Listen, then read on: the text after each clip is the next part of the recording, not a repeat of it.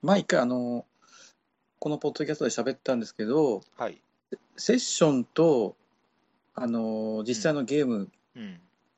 のなんていうかその印象っていうか評価っていうのを分けて考えないといけないみたいなことを、うんうんうん話したことがあるんですけど、はいはいうん一体ねセッションの評価とか印象っていうのはうんあのどこから来るのかっていううん一体どういったことからそういうセッションの評価、うん印象っていうのが形作られるのかなっていうのをうんうんちょっとこの前ちらっと考えてて、はいはい。えーいたんですよね。うんうんで例えばその同じゲームをうんややるんだけど、うんうん違うところでやったりはい。違う人と一緒にやったりうんそういうふうにちょっと場が場とか時間とかが異なるとはいはい。意外にそのゲームの印象っていうのがうん変わることがあると思うんですよ。ありますね。ううんん、うんずいぶん前にやった時にはつまらなかったけどうんうんあの最近やったら面白かったとか、はいはいはい。うん、うこの前面白かったのに面白いと思ってねあのまたんうん立ててみたらうん意外につまらなかったとか、ありますそうねいったね、うんあのうん、経験が多分ボードゲーマーの人は皆さうんうんんなからずあるんじゃないかなと思うんですけど、はいはい。うん、でこれは結局あのそれが全てとは言いませんけどうん結局そのセッションの印象うんがあの結構異なっていたっていうのはまあそういうことだと思うんですよね。この日やったこのセッションは楽しかったとかあのうん面白かった、つまらなかったっていうのが一体どういった要素であのそういうのにねあの起因しているのかなって考えた時に、うん僕はちょっとざっくり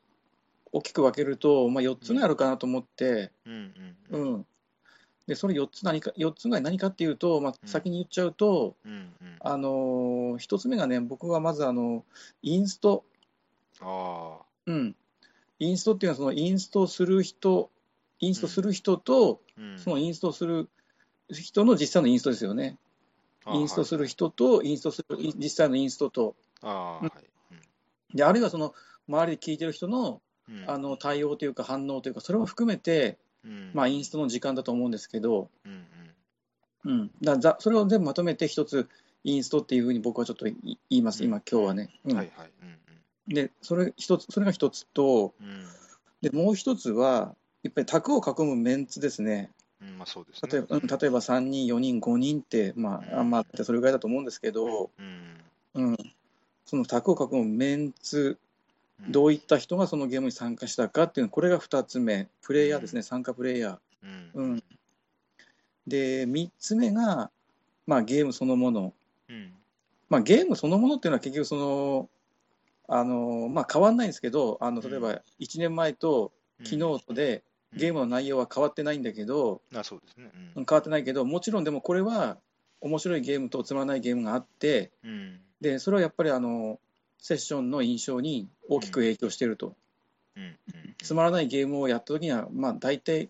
いい印象の残らないセッションになることが多いと思います、うんまあそうですねううんんそういう意味で、まあ、あのゲーム本体っていうことが3つ目、うん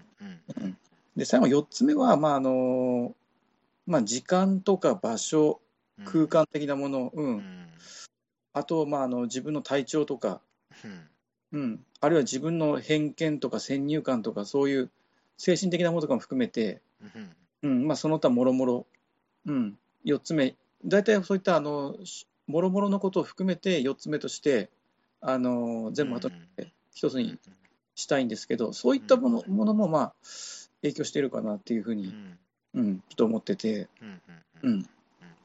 まあ、ここういうのはもう本当に僕の個人的な主観で、うんうん、まあまあ、このポッドキャストで喋ってるのは、ほぼほぼ個人的な主観なんで まあそうですけどねまあ、どこにどこにそのデータ的な良いところがあるわけじゃなくて、ああはいはいはいうんなんか数値的なデータの裏付けがあるわけじゃななくて、はいはいはいはい僕は単純にそう思ってるけど、今、ちらっとね、この前、読みたのそういったことなんですよね。うんうんで、僕ちょっと思ったのは、あのーうんセッションの印象っていうのは、うんセッションの良し悪しっていうのは結局さ、あの結局そのゲームの良し悪しに大きく影響を受けてるように思えるんだけど、うんううんん、面白いゲームをやったから楽しめたとか、うんあんまりできのよ良くないゲームやったからつまらなかったんだっていうのも一つあるんだけど、うんうんで基本的に僕はそういう考えがあの普通に、なんていうかあの、一般論としてあると思うんですけどね、なんとなくね。うんうんうん、じゃあ実際は僕は今言った4つの中であの実はあのものすごく影響が大きいのはあのインストする人うんなんじゃないかなっていうふうに、うんうん、インストする人のでももうまあねそその人は結局そのセッションをリードするんですよね僕の考えではう。んうんうんうん、うん例えばその、まあ、インストする人ってさその基本的にさ自分がそのゲームをやりたいって言ってうんそのそのその時ねそのその日のゲーム会でこのゲームやるからって言って、まあ、ルールを読んできて準備をしてうんで持ち込んでうんでみんなにあの、ねあの「やりませんか?」っていう声かけて実際に卓を立てうて、んうんでまあインストししますよね。うんでその後もセッションの間もさなんていうかそのその人がそのリードするみたいなとこあるまあそうですね。うんね、なんていうかさ、ややっぱりその自分が持ち込んだゲームだからっていうちょっと義務感みたいなのがあるのかもしれないけど、、うんあのーなんていうか、その盛り上げ、盛り上がらないとちょっとなんか悪いかなみたいなちょっと気持ちもあるんですよね。まあ、盛り上げなきゃならんって話ですよね。はいはいそうそうそう、ももうんも盛り上げないといけないみたいな、ちょっと義務感みたいなの義務も、感はねうんあ、あるような気がするんですよね、なうんんとな確くかね。にね。うんうん、少なくとも僕は割と、なんていうか、その自分で卓を立てる以上、うんあんまりみんなになんかね、あの、がっかりさせたくないという気持ちもあるし、はいはい。うん、でもそういう気持ちがちょっとどこどっかにあってうんでそのセッションの間なんていうかこう割となんかこうちょっと盛り上げようみたいなちょなんかそういう気持ちが働いてるような気がするんですよ。あうーんまあ、あんまりこう淡々と、ね、お通夜のように進むと、ちょっとやっぱりね、自分でそうそう立てた手前ね。んそううん、だからそのテーブルトーク RPG なんかではそのゲームマスターみたいな存在が、うんうんとかねまあいろいろ、まあ、他のゲームでもそうですけど、まあ、あって、うんでその人がそのセッションをリードするようなうんあの、ね、立場の違うその存在の人がいて。まあ明らかにね。んそうそうんルール上ね、まあ、うん全くその、うん、でそういう人があの進行するっていうことはありますけど、ううんん、ボードゲームの場合も、そのインストする人っていうのはちょっとね、そのセッションをリードしていくうんうっていう部分がうん結構実は大きくて、うんうん、でこの人の最初のそのインストから、うんあのまあ、あの最後のゲーム終了まで、うん一つのあの、まあ、キーになる人なのかなっていうふうに思ってうて、うんん、なんかそのセッションの印象というものにうん大きくその関与するような気がするんですよね。その確かにね。うん確かに。ううんんっていうのがまあ一つ目のそのインストっていうかこもう僕はだからこれが一番大きいかなって思ってて実は、ううんん、ゲームの本体の出来よりも、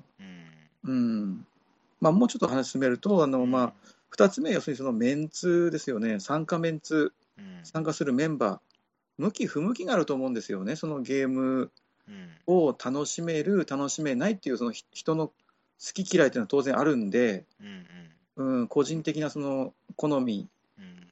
ねあの、まあ相性というかね。うんそう相性と言ってもいいと思いますよねうん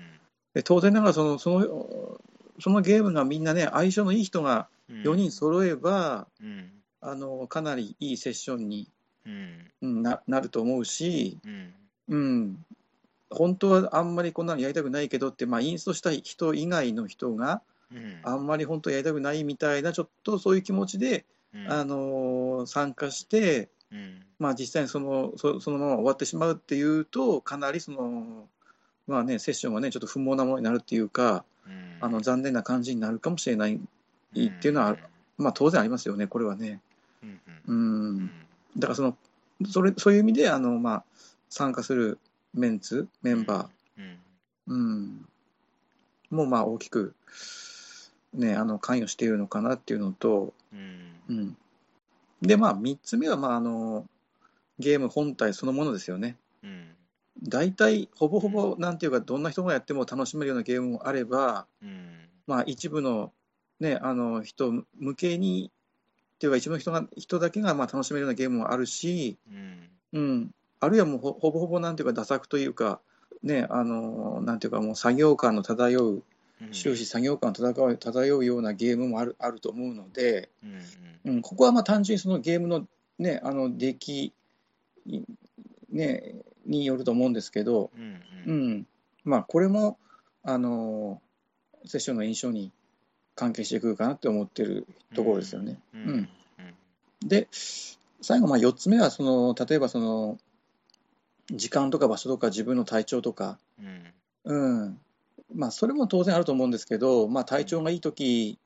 ね、あの、まあ、睡眠不足で、あんまりセッションに参加しても眠くて、うん。思うようになんか手が打てないとか、それではつまんないことになると思うし、周り周りの人もなんかちょっとね、うんあのそういうのちょっとあれあれだと思うんだけど、うんだからなるべくあの僕はゲーム会の時には、自分でいい体調で臨めるようにうんうんなるべくこう調整したりもするんですけどね。うんうん、うんうんあとね、あのまあ、要するに経験ですよね、あの僕もう一つ思うのが、そのその人の経験、うんあの1年前にはその時にはつまらなくてもう、ん例えばその1年間をかけていろんなゲームをやってきて、うんあのボードゲームの知識がこう増えていって、うんいろいろそのさあのだんだんその最初はねつまらなかったゲームがうん後々こう楽しめるようになってくるっていうのは僕あると思うんですよね。うんだからそのその人の経験も結局その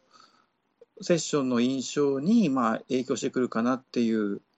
これまあ4つ目の中にその他色もろもろに含めてうん僕はちょっと考えたんですけどね。うんうん、まあ環境とかもありますね騒々しいのかそうそうそう静かなとかとかねうんオープン会なのか、クローズ会なのかとか、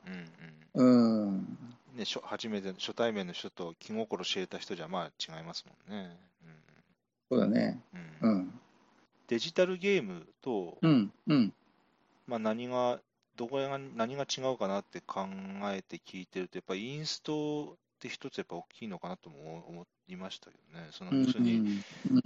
えば、あの、テレビゲームとかと比較したときに、はいまあ、テレビゲームでもゲームそのものは多分いい印象を大きく、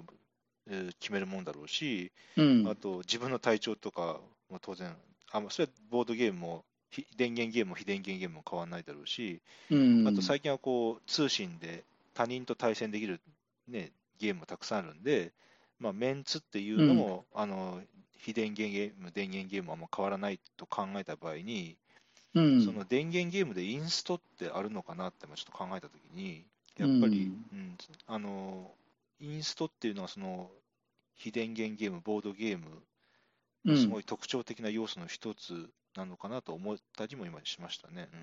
うんうん、ああ、ですよね、うん、他の3つの要素は電源ゲームでもまあないことはないけど、やっぱインスト、あんまり、ね、テレビゲームでインストってどどうなんですかね、するのかな、あん ま多分し基本的にしないような印象なんですけうど、んうん、そう普通マニュそアうですルよね読んだり、あのチュートリアルでや自分でやったりするしたりって感じですよね、うんおそらくね。っていうことを考えると、そのルールールブックっていううんうんうんね、ルールブックっていうものをそのインスト者が理解してうん、でうんタップタップレイヤーにこう、ね、ルールブックっていうものをその人その人間のフィルターを通してタップレイヤーにこう、ね、伝えるわけで、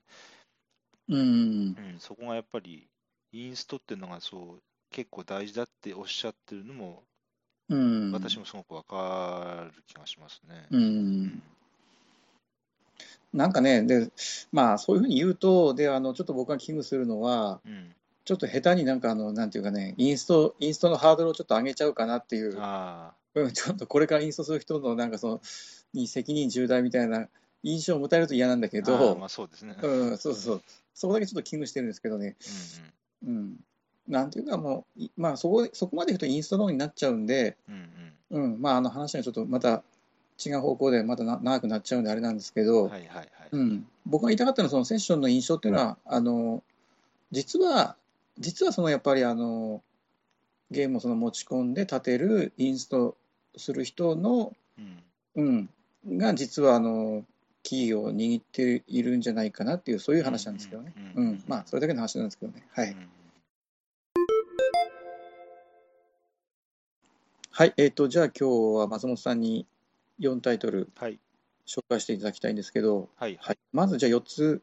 タイトルお願いできます今日の。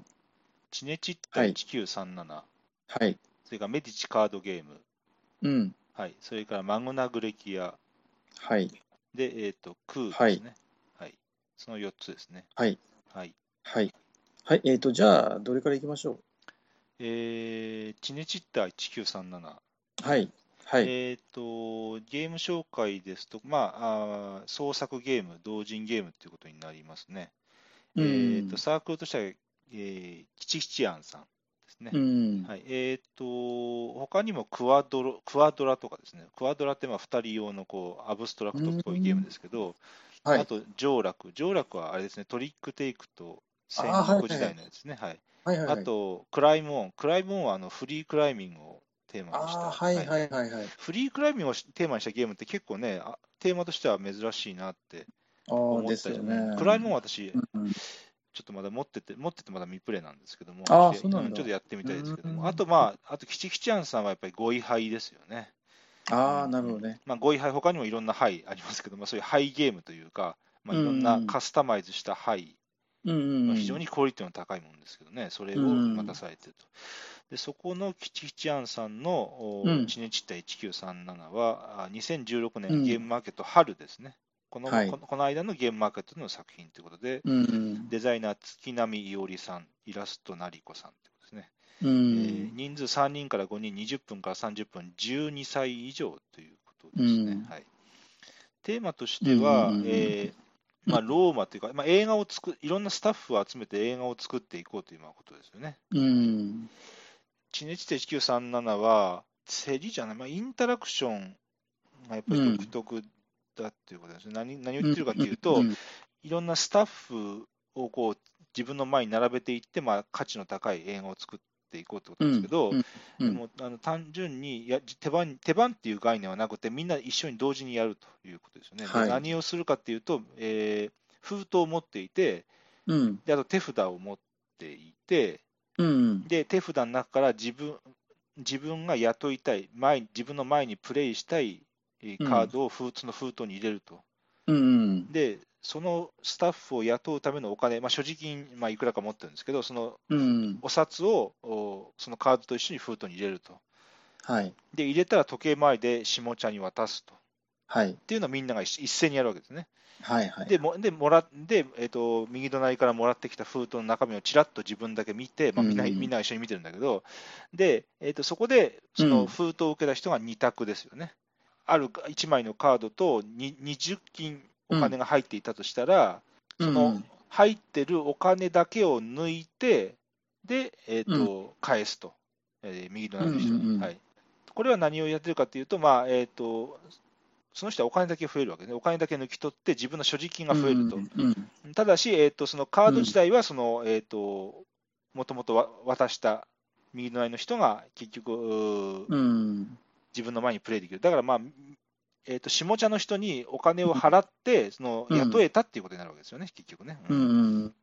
なだるしほもどね。だしもちゃの人はお金増えるし、えっ、と、上茶の人は自分がプレイしたかったカードを望み通りプレイできるってことですね。うん。で、もう一つの選択肢は、えっ、と、入っていたお金と同額のお金を入れて、で、えっ、とうん、カードを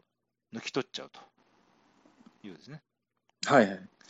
その、下茶の人はお金を払ってそのカードを自分のものにしちゃって、うん。で、うん逆に上茶の人は、なんていうか、うんまあ、お所持金は増えるけれども、自分がプレイしたい、えーカードは結局、プレイできずに終わるというところですよね。ああ、そうですねっ。ていうのを、まあ、で一斉に同時にやると。うん。で、同時にやって、でまあ、それで自分の前にオープンをしてっていうのをずっと繰り返すだけですよね。うん。で、全部、手札が全部出し切ったら、まあ、カードの映画の価値を計算して、まあ、うんぬんかんぬんってやって、まあ、一番うん。高い人の勝ちって、まあ、そういうことなんですけど、うん。安いお金を入れたら、まあ、かんうんや安く雇われちゃうし、でも、うん。でも高いお金、あまりにも法外のお金だったね、自分のお金も、お金もそんな結構、そんな芳醇じゃなくて、結構シビアなバランスだし、あの市場からお金が増えるわけではなくて、ゼロサムでぐるぐる自分のあの、ね、自分たちの中うで、ん自分たちがチーム、あのそのセッションの中でぐるぐる回るだけなんで、確かうん。ですよね。うん。ううんんなので、えーと、そこが非常にシビアで、あのうん。ギリギリのところをこう狙って、セリーネをつけるというところがうん。面白いと思うんですよね。うんで、自分の前にカードはかな3枚までしか並べられないんですけれども、これがまあちょっと効いていて、えーと同じ色のカードは2枚と出せないっていうところですようね。んだから 例えば青い青色のカードがもう1枚自分の手前手手前に出てたら、うんえっと、青色の、新しい青色のカードをプレイすることはできるんだけども、プレイしたら、えっと、うん古い、古いその同じ色のカードは、まあ、オフィスっていうんですけど、まあ、なんていうか、うんえっと、スタジオじゃなくてオフィス、まあ、一段下というかね、ちょっと違う裏方といううんかね、うんうんちょっと下の方にこう、移動しちゃうってことですね。うんそうですね、うん同じ同じ色が2枚と出せないっていうところが、その競りと聞いてて、要するに、例えばハトさんが、えーとうんもう紫色のすごい高い数字を出して、まあ、例えば8とか出してると手前に、うんそうするともう、えーと、それより低い数字ってまあ出したく、まあ、基本的に出したくないじゃないですか、一応それで映画の価値が下がっちゃうから。うんなので、えーとうんだってだハトさんがあ紫色の高い数字出してるなと、そしたら、うんうんそこで自分が紫色のこの結構高めのカードをハトさんのところにこうわいや渡せば、あのハトさんは絶対こんな、ねじもう数字下げたくないからプレイしたくないんで、あのすんごい安い値段であーもなるほど、ねうんすんごい安い値段でも私に返さざるを得ないじゃないですか。なるほどなるほどみみたいなこはいと、はいそそうですねこがだからそこが、えっとうんこのこの世辞世辞っていうか、ね、この交渉って言ってもいいですけど、このこ金額の交渉のルールと、この、えっと同じ色は2枚出せない、だ出してもいいけど、前のカードは、えっとうん下に下がっちゃうっていうルールと、えっとうん噛み合ってると思いますね、すごく。うんなるほどね。うんはい。でもう一個はその、おこの封筒を使ったインタラクションというところで、えうんーとまあ多分は、えー、とたくさん、えー、と過去にも例があると思うんですけども、まあまあ、うん私が知っているのだと,、えー、と古い時はところではクロックダガーっていうのがありますと。えー、とクロックダガーっていうのは、えー、とうん20個ぐらい封筒が入っているこう箱があって、うんえー、とそれを手番になったその箱かうら、んその封筒からな自分だけ中身を見て、まあ、あることをやって、うん下茶に渡すで下茶の人も20個ある封筒の中どれかを見てなんかするっていう、まあ、そういう、まあ、封筒を使ったインタラクションというという意味ではクローカンダガーも一緒なんですけれども、うんえーであと、うんであと最近で言うとポンジスキームですねポンジスキームは、うんえー、とある一人の人を指名してその人にこう封筒にお金を入れて、まあ、いろんなこう金額による交渉を行っていくと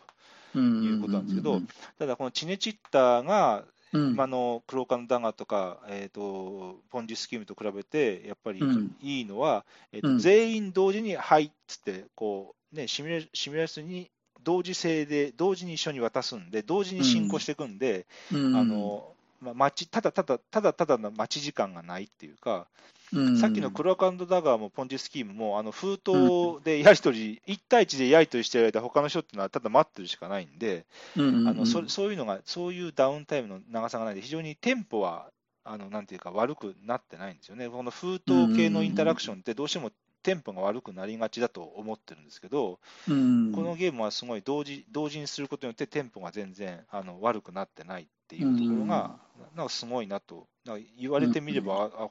言われてみれば、あなるほどなっていう工夫だなとあのうん思いましたね。うん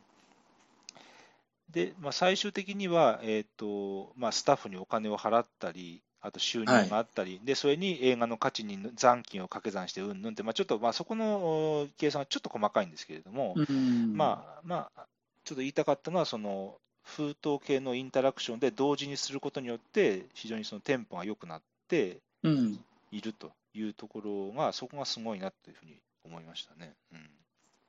僕の印象はあのねそ非常にその鋭いゲームだなっていうのと、うん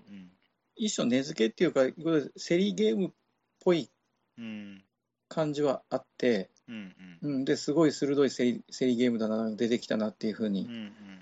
思ったんですけどうんでただちょっと気になった点もあって、うんまあ、あのそ そこそこだけちょっとネガティブなあの印象もも、ね、持たれちゃうとあれなんですけど、うんうんいくつかちょっと危うい点もはらんでいるなっていうのも一つ気になってうんいたのうんで、うんそこをちょっと話すとはいはい些細なことなんだけど例えばお金を入れるときに、はいあの入っていたのと同額のお金を入れるっていうああはいはいはい点ですよね。はいでこの時に例えばその恋にしろ間違いにしろ、間違いにしろうんうん、金額が異なっていた時にうん判定する第三者がいないんですよねそこで。はいはいどっ。ちが正しかったかっていうのが、うん。うん、だからそこはもう本当にあの慎重にやらざるを得ない、紳士的な、あの参加者が慎重にややることで、まあ、やっていくしかないですよね、ゲームが壊れないように。うん。うん、まあ、意図的なのはもう論外やけど、まあまあ、ちょっと、ま、うっかり間違いっていうかね、見間違いはあるかもしれないね。そうそううんうん、でね、もう一つが、え結局、この根付けの交渉が、うんあのまあ、上茶と下茶うんののみのあの交渉なんですよね。そうなんですよね。うん、うんということは、例えば第三者が見ていて、うん。介入できないんですよね、そこに。はいはい。うん、となると、例えばその、すごいゲームに慣れた人が上茶にいて、うん。あんまりゲームのことよく分かってない人が下茶にいたときに、うん。第三者が見たら、いや、それはどう見たって、その上茶のね、うん。にいい、おいしい思いをしちゃうじゃないかってういう、んもしそういう視点があったとしあったとしたらね、うんそれそれはないけど、陰徳なんで、封筒なんで、陰徳なんでうんないけど、うんあったときに、何もそのそこで、あのまあ、介入できないんですよね、第三者はね。うんうん、だから、もうここの一対一の、あの交渉が、なんていうか、もうそこにもうすでにすべて委ね委ねられてるんで、はいはい。うん、4人で、4人参加してるんであれば、もう本当にその2人だけ、中のうん2人だけの一対一の交渉で、うんあのゲームが進行するっていう部分があるので、そこは非常にデリケートだなっていうふうに、うん、下手をす下手すると、もうそのその大差に大差をつく原因になるかもしれないっていう意味でね。うんだからそこはなんか、うん、そうですね、いい、いいすごくいい意味で使いますけど、まあ、古臭い感じはしますよね。うんああなるほどねそこはうんそこのなんか危うさはね。そうそうそう。でね、最後3つ目が、あのー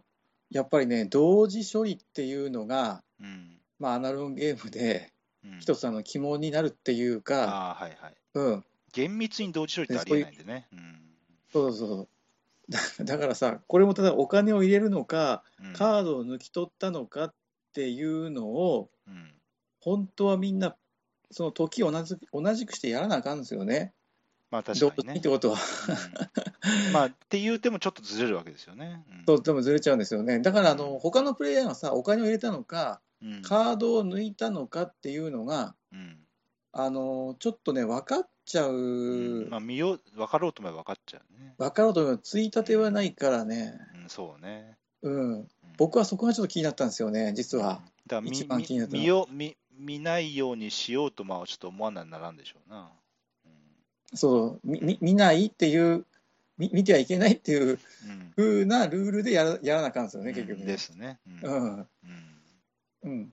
だからここがね、ああ、ここまたやっぱり同時処理の問題なんだなっていうふうにちょっと僕は思ったんですよね。まあ他の同時処理のゲームを含めてまあ根本的にはらんでる問題ですよね。まあそうですよね。うんうんでまあ、そういうその点そういう3点なんですけど、まあ、あのちょっとね、まあ、ネガティブな言葉言い言いましたけどはいはいうんうんあのプレイフィールとしてはうんあの非常にその斬新でうんあのまだこのシンプルな、ね、このカード1枚にいくら値段つけるかっていうこの、うんまあ、根元はここだけですよね。それ繰り返すだけですからね。そうそうそうんう、うん、それなのにこれだけ新しいプレイ感が味わえるっていうのはうんやっぱりなかなか日本の同人ゲームってすごいところに来てるんだなっていう風な印象を持ちました僕は。はい、えー、とじゃああの2タイトルもお願いします。はい、えー、と、2タイトル目は、メディチカードゲームにします。はいえーメディチカードゲームはですね、基本情報としては、ライナ・クニチアがデザインですね、まあメ、メディチって言ってるぐらいなんですけどうね。んはいうんえーで、えーと、小細工さんから出た、まうあ、っんていうことで、一つちょっとね、話題になったというか、メディチのカードゲームが出るってことで、はい、はい、っていうことですよね。で、うんえーリークの方も全然、全然ってことでもないけど、まあ、一応、紹介はそんなにたくさん全なってなくて、うんまあえー、と8.5ってレーティングですが、まあ、2票しかまだ入ってないし、あと全然、まああうんの、うんなんかフォーラムもなければ、ビデオのレビューもなければ、うんえー ファイルもなければっていう、全然な、一応ね、あの作品だけ一応入ってるっていう状態、うんまあ全然情報は出てない感じで、うん、ですけどもあのに、いろいろツイート見てると、日本のゲーム界では結構いろんなところでもうね、立ってる感じなので、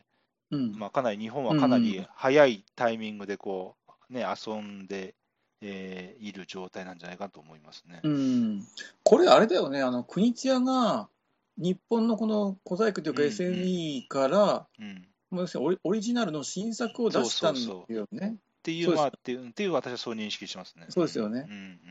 まあ、であとどうなんですかね、海外の方でも展開されるのかな、うんまなあ、んかそこうれの情報はないのかな。一応、パブリッシャーで、小細工とグレイルゲームズで、まあ、他のメーカーも一応クレジットあるんで、あ、はい、うん、まあ、なんか出るんじゃないんでしょうかね。ちょっと、おあ私、ー情報わかなるほどねんないですけど。ううん、なるほど、はい。はい、非常にこう大事なところを言うとですね、えー、となんとはいメカニクスに、えーはいセットコレクションとだけあります。うんなので、オークションが入ってないっていうことで、 えーとうんうんうんメディチといえば三大競りゲームの一つなんですけども、なんとこのメディチ・ザ・カードゲームは競りがないというところですよね。メディチから競りを抜いたら、果たして何が残るんだろうなんて、私、冗談交じりでちょっと考えてたんですけども、うんいやいやいやいや、やってみると、本当に非常にメディチっぽさうんまあ、感じられて、すごい面白かったんで、あやっぱこれ、うんいややっぱ国津屋はすごいなっていうふうに思ったんですけども、えー、あそうなんだ。メディチを知ってる人、半分前提でちょっと話を進めるんですけども、はい一応、メディチと同様で、はいあのえー商品と、それから数字が書かれたカードがたくさんありますということですね。はいはい、はい、はい。で、えっと、メディチカードゲームなんで、ボードはないです、そのカードだけですね。はいうんで、ちょっと打足ですけど、ちょっとうんうん、基本的にアミーゴ版のカードのデザインのが一応メインになってるのかなっていう気が、個人的にはしました、あのカードを見て。えー、あそうなんだ。ちょちょっとまあこ今回、あのまあ、私のこれただ印象ですけどね。うん、はいで、えー、と5種類の商品、まあ、メディチと一緒ですけど、5種類の商品に数字が書いてあって、うん、であと数字とそれから、えーアイコンが書いてあります、その商品のアイコンが。はい。で、えーと、2個だったり1個だったり、まあ、そういうアイコンが書いてあるっていう感じですうね。んはいはいうん、で、手番になったら、えー、とこれもうん目次と一緒で、山札から 3, 3枚までめくれますと。はい、3倍まで。そううんで、えー、とめくったカードは、あうのん全員、いし全員が一つの列にこう、どんどんどんどんあの列の先頭に先頭にこう並べていく感じです。山札からペロってめくっては並べる、めくっては、だからだん誰も取らなかったらだんだんだんだん列は長くなっていくんですけど、あうんのテーブルの中央で。はいでまあ、3枚までめくれます。だから2枚で二枚でやめてもいいし、1枚でやめてもいいと。はいうん、うん、うん。で、やめたら、今うんめくったカードは絶対手に入れると。さうんさ3枚めくってやめたんだったら3枚目の、三枚目にめくったカードはその1枚は必ず手に入れると、絶対に。こあはいれ、これはマストですと。はい、はい、はい。で、加えて、えーとはいそれより後ろの、ちょっと私も、えー、と伝文のインストなんで違った大変申し訳ないんですけど、いそのうん今取ったカードの後ろとその後ろ、だからまあ今取ったカードを含めて最、うん最新の3枚までの範囲内で、うん、一応好きなカードを取れると。うん、ちょっと伝わりにくいですかね。 えーっと、大体わかりますね。はい。まあ、A ってカードをめくって、B っていうカードをめくって、C っていうカードをめくったとしたら、この C は絶対取らないといけないです。3枚目なんあの最後にめくったカードなんで。うん、で、残りはいは A いと、はいで残り A と B があるわけですけども、そのうんそれより前のカードは絶対取れないです、それは。うん、うん。で、A A、例えば C と A のカードを取ってもいいし、C と B のカードを取ってもいいし、今めくった3枚全部 A、B、C を取っても別にいいです。うん、最後にめくったカードは絶対に取ると。それに加えて、うんうんえっと、近々のその3枚以内の範囲内でカードを取っても良いということですね。なるほどね。だからうんうん、山札を1枚めくるごとに、なんていうかな、古いカードはだんだん取れ絶対取れなくなったわけですよね。あの伝わ話伝わりますかね。要するに、ああ、はい、はい。 そういうそこうでとですすね。ね。一枚どんどん一、どんどんどんどん1枚めくるごとにあの、古い。いカードはどんどんどんどん絶対に取れなくなってくるわけですよね。うんうん、うん。なので、、えめくってもいいんですか、それめくったら、もうこのカード絶対取れなくなっちゃいますよっていう、まあ、っていうそういうことが働くわけですけども、でこの3枚までめくれるっていうのがメディチそのまんまだっていうことと、あと、えー、とか獲得できるカードは、うん。えー、と5枚まで、ああ、はい。はいで、これもメディチと一緒ですよね。うん、なっていうと、ここも、だから、えーとは、早々に5枚貯まった人は、えーとうんちょっと一旦ラウンドはパスして、あと他の人の数勢を見守るしかないっていうところもメディッシと一緒ですというこうと、ん。残り最後に残った人は自分のターンでこうどんどんやるのもまあ一緒なんですけども、うんで、えうんー、と全全員がカードを獲得したら、えー、とこれこ,、はいこの後もメディッチと一緒で、まず数字、あのたうん商品は、商品関係なく、今獲得した5枚のカードの書かれている数字を全部足しますと。うんうんうんはいうんで、その数字が、その合計値が一番大きかった人が何30点、2位が20点、3位が10点って、まあ、あのこれもメディッチと一緒ですということですね。うんで、次に、えー、と商品ごとのうんアイコン、あの先ほどカードにはそれぞれ商品のアイコンが1個とか2個とか書かれてるって言いましたけど、その商品のジャンルごとで、今か、商品のジャンルごとでアイコンの数を数えますと。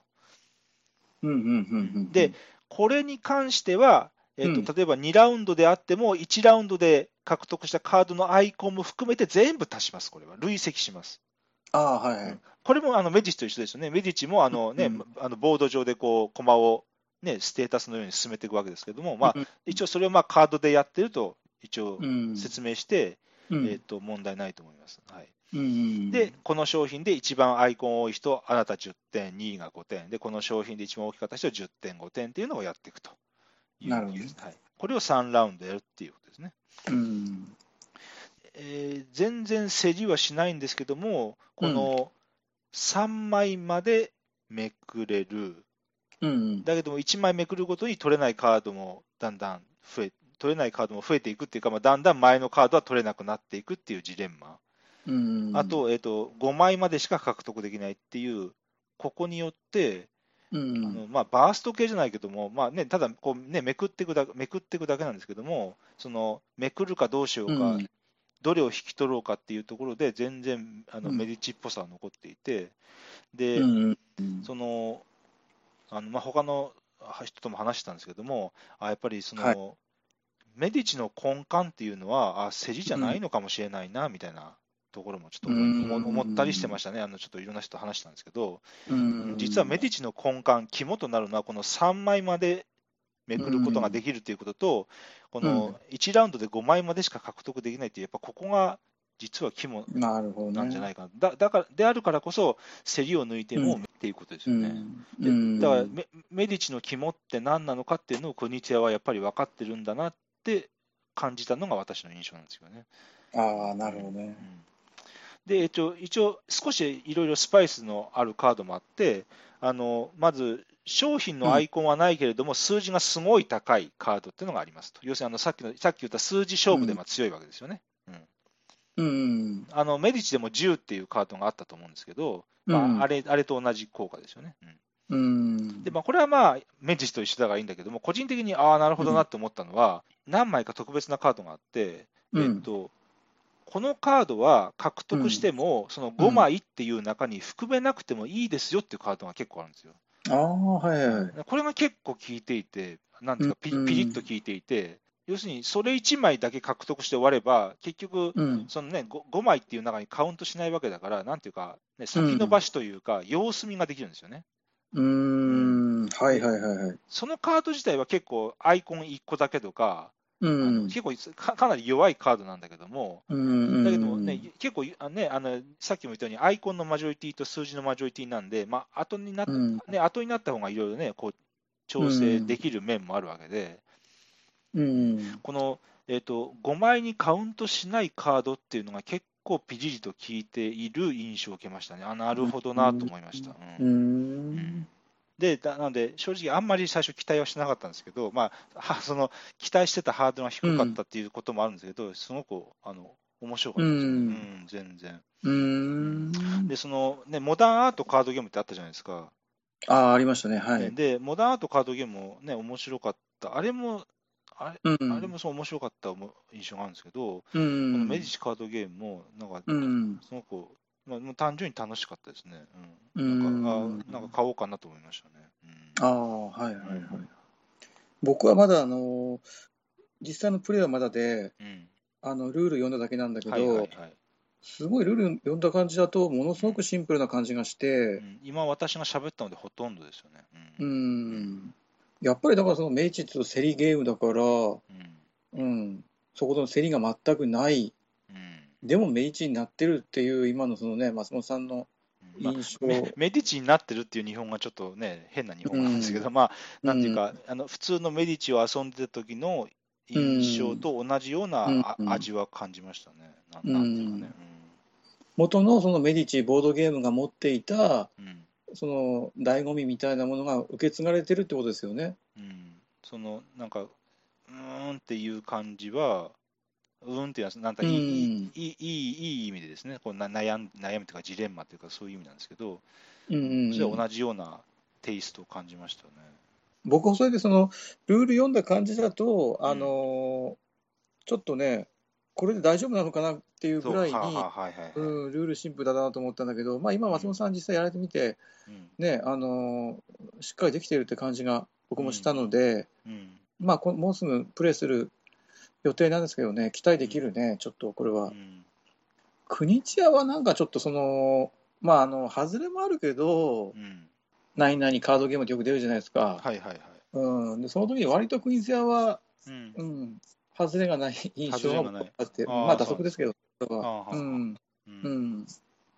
まあ、この何々カードゲームってちょっとね、トレンドですもんね。そうだね。うん。僕は割割とあの、うん。何々カードゲームって出るのは、あの前も言ったけど 嫌い、嫌いじゃないっていうか、うんうん、ポッドキャストの、ね、冒頭でもあげ取り上げたことあったけどね。じゃあ、あの3タイトル目お願いします。はい、えー、マグナグレキア、いきます。はいはい。えーマグナグレキアはうん。 2003年ですね。うん13年前ですね。はい。はい。えっ、と、772票入って、ギグダ6.6です。うんで、えっ、と、マグナグレキアを取り上げるときに、やっぱデザイナーのことを言わざるを得ないのですが、うんえー、とデザイナーはレオ・コロビーニミハエル・シャートということですね。ええねえこれがすごいですよね。これで、 これ、まあ、これがすごいですよねって言って、はっていう人もいると思うんですけど、まあ、ええ あのね、ある程度、ね、しコロビーニっていうひ、ね、もあデザイナーとシャハトっていうデザイナーの、ね、テイストを多少ないとも知ってる人からすると、この2人を掛け合わせるのかっていう感じは、やっぱしますよね。すごいですねす。ごい、まあ、なんていう か、ポジティブな意味で言いますけど、まあね、この混ぜるな危険のようなこの2人がです ね、混ぜるとどういう化学反応になるんだろうという、どちょっどと、うまあいう、ねこ怖いような楽しみなようなって感じですけど、そうだね。ううん、ん。ということです。で、えっ、と、最初、クレメントーニですね。あはい。はい、で、その後リオグランデということです。はうーい、ん、で、私持ってるのはリオグランデかな。はい、で、うん、これ、れも有名ですけど、クレメントーニの版がすんごい視認性が確か悪いんですよね。ええあ、そうなんですいかや。あのであ私の持っているリオグランデ版はもうちょっとあの道の色が濃くなってうん。あの非常にいいんですけども、うんうん、あの確か、えー私もこれも伝文っていうかあれなんですけども、うん結構前最初の版のやつはめっちゃ見見にくいんだそうです。はい、ああ、そうなんだ。マグナグレキアはですね、うん。えールートビルディングというか、ネットビルディングというか、えー、と一応、メカニクスとしては、ルート、ネットワークビルディングとタイルプレイスメントということうですねん。。うん。で、個人的にあの、えー、とインストが難しいゲームトップ5とかはあーまあ、あのわ私、別に考えたことないんですけど、うんまあ、例えば、まあ、、ブラスとか難しいとかもよく言うんですけど、うん。マグナグレキアもね、難しいと思うんですよね、インストが。う。うんんっていうのはやっぱ細かいんですよね、結構うね。ん。うんえーっねと、ゲゲームそのものもね、なんか、うんルールちょっとね、ややこしいもんね、ちょっとね。そうなんですすよね、うん。うん。道のタイルがありますと、あ自分がうん自分で持ってるんですけどね、うん。道で道のタイルがあって、あのヘックスタイルの六角形なんですけど、道のタイルと、それから都市のタイルがありますと、これも自分の色の都市ともタイルを持ってますと。うん。で、やるアクションは、うあのん。単純で、うん。あ都市のタあ道のタイルを置く、うん。都市のタイルを置く、うん。で、えっと、タイルはあのアクティブか非アクティブかっていう一応区分けがあるんで、要するに、うんえっとストック自分のところに補充するっていうアクションですね。はい、うん道道のタイルを置くか、町のタイルを置くか、補充するかっていう、まあ、その3択なんですけうど、んうんうんで今言った3つのうち、2つのアクションをすると。いうことですうんね。うんうんうんうんで聞くと結構簡単そうに聞こえるんですけど、結構この道のタイルの置き方とか、置いた時になんじゃかんじゃっていうのが、そうあの単純な話じゃなくて、結構例外だったり、置けええる、置けないみたいな条件がいろいろあるんで、それがちょっと、うんはインストの敷居を高くしてる気がするんですけど、うんまあ、えまあ細かいところはちょっと抜くんですけど、まあで、うんまず1個目か、えーと言いたいのは、12枚タイルがあって、まあ、それが12ラウンドを表してるんですけど、このタイルには何が書いてあるかっていうと、うんまず今回のこのラウン12ラウンドのうち、ここのラウンドでの手番順がまず色で書いてありますと。はいはいはだいからもう手番順がもう決まってるんですね。おおあ赤赤色の人がやって、オレンジ色の人がやって、茶色の人がやって、次に最終的にでもう手番順がまず色で指定されてますということですね。で、えっと、現、えっと、今、現ラウンドのタイルと、その次のラウンドのタイルも実は見えてるんで、要するに次のラウンドの手番順までちゃんと見えている状態でプレーをするということですね。ああーはいだはいだから、あ次は俺、手番は最初だから、ここではちょっとしゃがんでタイルを補充して、次でドンと爆発しようみたいなことが、一応そこでプランニングができると。なるほどなるほどはいはい、でそれに加えて、えうんっとアクションのレンジというか、例えば、うんこのラウンドでは、えっと道うのんタイルを置くんなら2枚までしか置けませんとか、3枚まで置けますかっていう、そういう各アクションごとの数の制限まで、そのタイルでちゃんともう固定されてるということですね。ほうほうほうほうだから、えっと道のタイルが1枚しか置けないラウンドもあれば、えっとはい三枚2枚置けるようなラウンドもあってで、それもさっき言ったよううに、ん次のラウンドのあれも見えてるんで、例えば、えっとえー次のラウンドって、すんげえ道のタイルと街のタイル置けんじゃんと。うんうんうんあだったら、このラウンドではそれを見越して、補充のアクションをして、次に備えようみたいなことは、ここでも一応できるということですね。なるほどうねんはいまあ、その中からアクションをするということですね。はい、でここの、はいここの手番順の制限とアクションの制限っていうところに、私は個人的にはちょっとシャハトっぽいところを感じます。ううんん、あのこれは異論がある、私の単純なこれあの印象でしかないんですけどね。うはいんでで都市とも町を建てて何をするかっていうんですけど、えっとうんこのゲームは市場を建てることが一つ主軸になりますということですね、はい自分の町、自分の町、もしくは他人の町に市場を建てると,、うんうんうんでえっと、この市場を建てるにはお金がいりますと、うんでえっと市場には価値っていうものがあって、はいでこの価値ってのは何で決まるかっていうと,、えーとその市場が道で何箇所の、何箇所の場所につながってるかっていうのが価値を決めてると、うんその市場が、えーと2箇所いここでいう箇所っていうのは神殿だったり他人の都市だったりすべてを今場所っていう言い方でし全部カテゴライズしてますけど、うんまあ、その市場が2箇所とつ道でつながってたらその価値は2なんですね。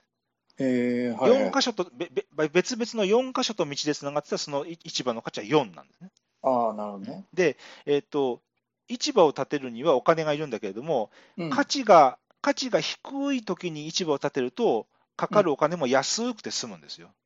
うんで、えっと、市場を売るっていう行為ができて、あこれはあの、えっと、別にゲーム中に売らなくても、ゲームのしゲームがぜ終了したら全部の市場を全部売るんですけども、はいえっと、市場を売るときは、その時の市場の価値で売れるんですね。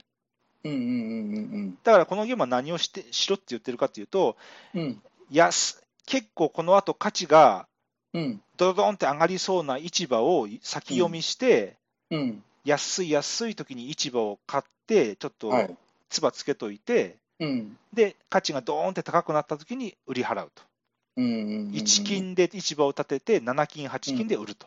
ああなるほどねそういうことをやってきなさいよと、このゲームは言ってるわけですうよ。んなので、実は、えっと、なんか古代ローマで道と都市って言ってるんですけども、うんえっと、多分に、うんえっと経済ゲーム的な側面がある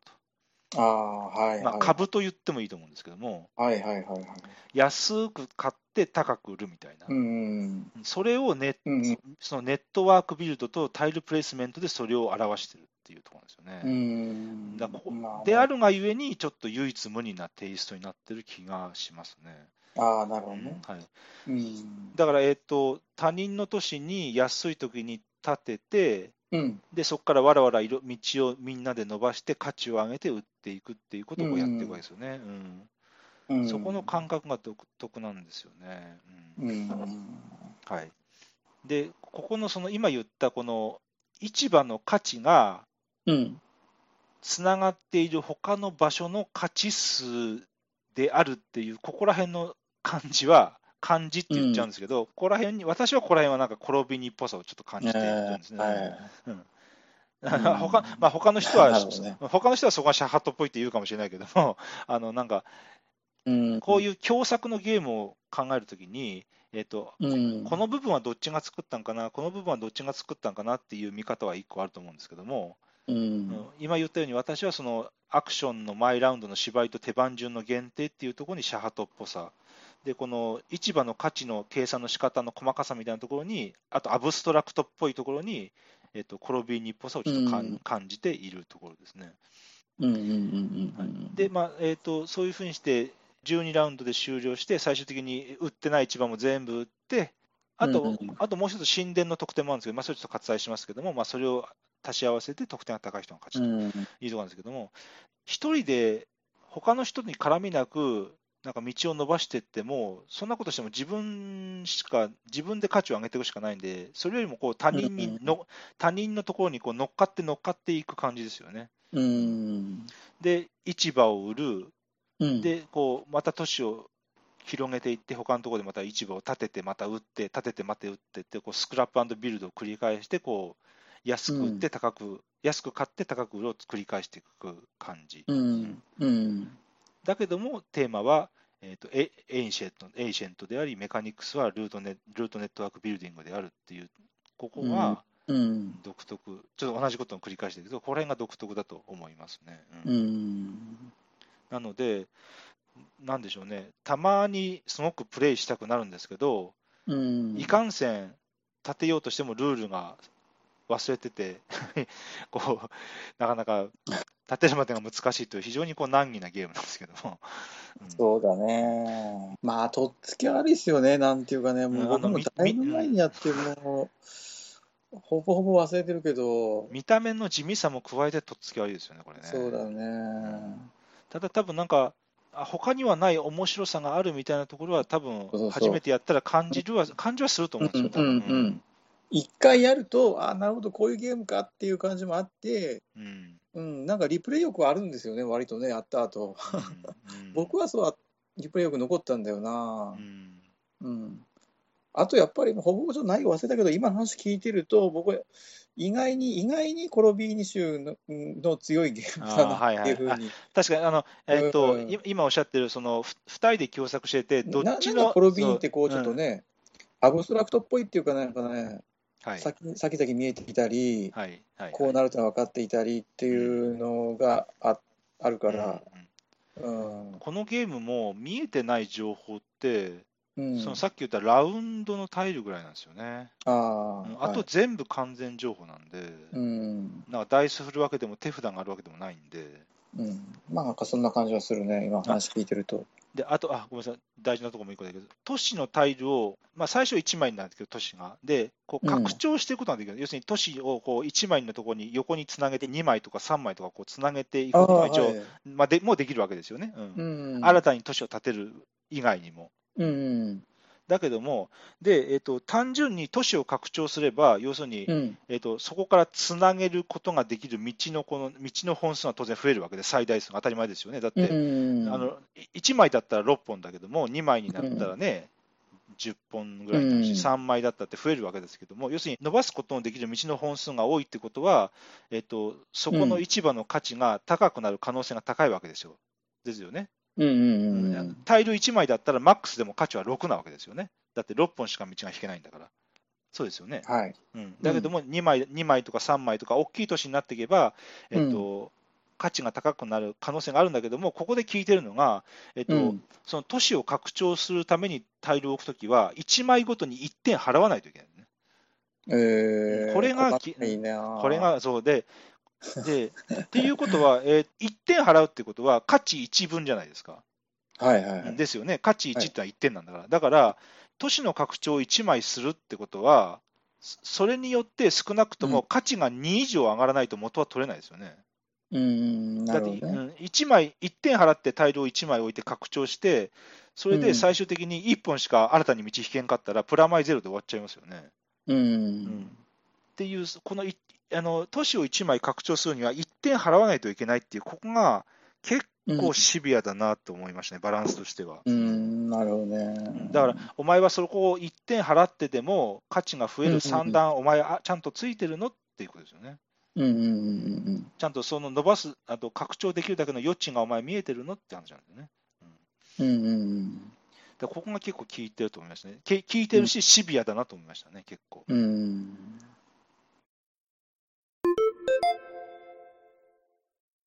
はい。じゃあ最後4タイトル目お願いします。はい、えー、と4タイトル目、空ですね。はい。で、まず、えー今、うん今空っていうと、ああの正体特系のあの、えー、とブラフのカードを裏向きにして、えー、とな商人です、参金もらいますみたいな、あああの空ですはいはかいってなるんですけど、えええーいとやじゃあそなっいちのええそうそえーそっちの空、うんそっちの空ではないですね。はいはいはいはい。はい、でそっちの空ではなくて、えっとウォルフガング・クラマーの方の空ということになります。ああ、はいはいはいはいはい。あっちのレガシーっていうか古いゲームのそ方、うそう古そうい方のでね。うまあん。ホリデー・エイジの方ですね。はい、ホイデージのね。そう、ホリデー・エイジの方で、まあ、最近出た空じゃなくて、古い方の空ですということですね。うんうんうんうんわ私は正体隠匿じゃない方の空ですってよく言うんですけど、えっとうん。うん。 1975年です。えっと空うっわて古いなー古いです よね。えっと31年前か。いや、よ41年あ前いでやすよ、ね41。年前か。そうそあ、そう、41年前だね。うん。31年前だったら2006年だもんね、確かう。にうね。ん。 41年前。 41年前。クラマそうですね。ー。ええっ、と、で、COUP ってどっちも食うっていう綴りなんで余計ややこしいんですけど も、はい。えっ、と、1970で、118レーティングで6.2ということです。一応6以上ありますよね。ということですねはい。ー、おー、はい。で、はい、でえっ、と、結構ね、レガシーゲームってなかなかね、レーティング低いんですけどね。で、えっ、と、うん2人から6人ですけど、まあ、ベストは3、4人かなと思います。はい。うんうんうんうんうん。で、デザイナーがウォルフガン・クラマーっていうことうです。ん。で、えっ、と、ASS っていうメーカーから出てああ、はいはい。えっ、と、私持って、レアですなえっ、と、私持ってるのは ASS です。で、えっ、と、はいその後、ホリデー・エイジっていうふうに解体して、ーはい。で、えっ、と、確か特殊カードが入ってるんですよね、ホリデー・エイジね。うんで、えっ、と、これ FX シュミットですよね、ホリデー・エイジは。おーはいはいはいから出てます。で、えっ、と、私はホリデー・エイジの存在も知ってたんですけども、ちょっとどうしてもこの元の空が欲しくって、ちょっと探して、うんはい、うん。ちなみに、えっと、エネルギーポーカーとかも ASS じゃなかったかなと思うんですが、まあまあ、そういう ASS っていうと結構レガシーなゲームになりますね。そうだね。はい。あの赤いロゴでね。そう、 ASS あの、えっと、ラベンスバンガーじゃないですけど、こう、赤い斜めのこう、ね、ロゴが隅っこに入ってるはやい。つ、もうね全然役に立たない情報ですけども、 えっと、はこう、初めて参加するゲーム会に、うん。こう、必ず持っていくゲームって、まあ、私の中でまあいくつかあるんですけども、うん。あの、要するになんか、名刺代わりっちゃなんですけども、挨拶代わりというか、うん。まあ、これとこれとこれは必ずこう、えー初めて、初めてゲームから、まあ、これとこれとこれを持っていくみたいな、まあ、いくつかあるんですけど、えーあ、そうなんだ。えっとうんあのまあ、うん例えばバスとか、知略、悪力とか、まあ、必ず持っていくんですけど、うん。あの空も大体必ず持って、うん。っていうことは、まあ、あんまりそんな外れがないと、まあ、自分では少なくとも思ってるんですよ。うんうんはいまあ、エコノミック、ちょっと経済的なところになります。えっと一応、メカニクスで、えっとコうんモディティスペキュレーションと入ってます。コモディティスペキュレーションってことは、要するに商うん品取引ってことですね。商品投機ってことですね。うんあのコモディティが商品で、スペキュレーションが投機なんで、まあ、商品投機っていうのが一応メカニクスですということですね。はい。リバイバルしたホリデー AG は旅行会社っていうテーマが一応載ってるんですけど、この元の空はノンテーマです。で、うんえっとボード上には、うんえー6色で1から20のこのマス目がただずらっとこう並んでるだけですね、全部で120マスのこのマス目うがんボード上に並んでるだけですね。はい。で、それとこうした120枚のこのいす色で書かれたタイルすタイ、プラスチックのタイルなんですけども、それにこう赤の3とか黄色の6とか、まあ、色と数字が書かれたタイルが120枚同様にあります。 20かける6だからね。 20かけるからね、120枚、うんはい。で、えっと、手番になったら、まあ、手札5枚あったか6枚、まあ人数によって違うんだと思うんですけど、手番になったら、その人数に、4人やったら3枚かな、4枚かな、まあえっと、要するにボード上に対応する場所にタイルを置いていくということですね。うんうん大事なこと言いました。えっと、その前に、えっと、えっと、チップを買うことができますと。えっと、このささっき言った6色あるんですけど、各色ごとに、えっと、20枚とか、まあ、決まった色のチップがある。まあ、これを株かと思ってもらって構わないんですけども、か株だと、うん、株だと思ってもらって構わないんですけども、うん。そのチップを買えますと、まず。うんうんで、えっと、このチップは、えっと、うんゲーム中ずっと固定です。1枚いくらっていうふうに。はいはい。はい。まあ、1枚20やったかな、ちょっと忘れたけども。うーん。で、まあ、例えばあ青のチップ2枚と赤のチップ1枚買いますとか、まあ、そういうふうにするわけですよね。うん。で、でハトさんも何何枚か買います、B さんも何枚か買いますで、まあ、買った後で、えっとうん手札からそのタイルを置いていくと、ボード上うに。ん。で、こうポチョポチョポチョって置いたら、また、えっとチップを買うフェーズ。で、みんながチップを買ったら、うんみんながタイルを置く。みんながタイルを置いたら次チップを買うっていうのはずっとこうぐるぐるぐるぐるぐるぐる繰り返していくだけですね。うん。はいはいで、いあるどれか一色の列において、うん。連続して10枚タイルが並んだ、連続して途切れなく10枚タイルが並んだところで、そこで即座にゲームは終わりますと。うん。はいおおなるほど。これを一応空という状態だそうなんですけども、 ええで終わりー、まあすそうなんだ。はいうんで最終的に、えっとうん。お金の多い人が勝ちなんですけども、うん。えっ、と、チップの価値をこ数えますということうですん、ねで、えっとチップまあ、最初にチップいくらかで買うわけですけども、うん。えっとですね、それで、その買ったチップが最終的に1枚いくらになってるのかっていうのを計算するんですけども、それは何で決まるかというと、えっと、なるべくつながってタイルが置かれていれば置かれているほど、そのチップの価値は上がりますと。うん。はいはい、だから例えば、えっと、ボード上に、えーチえっと、チェーンってまあ言うんですけども、うん。えっと、こう途切れなく6枚並んでましたと、タイルが。例えば、はいあ赤の列に6枚タイルが途切れなく並んでたら、うん。もうそれで1枚のそのチップは100、1枚100均の価値があるということですうーね。ん。 7枚だったら150、8枚だったら200ってことなんですけども、うん。で、えーっていうことで、で例えば、えっと、ある1列において、うんえっと、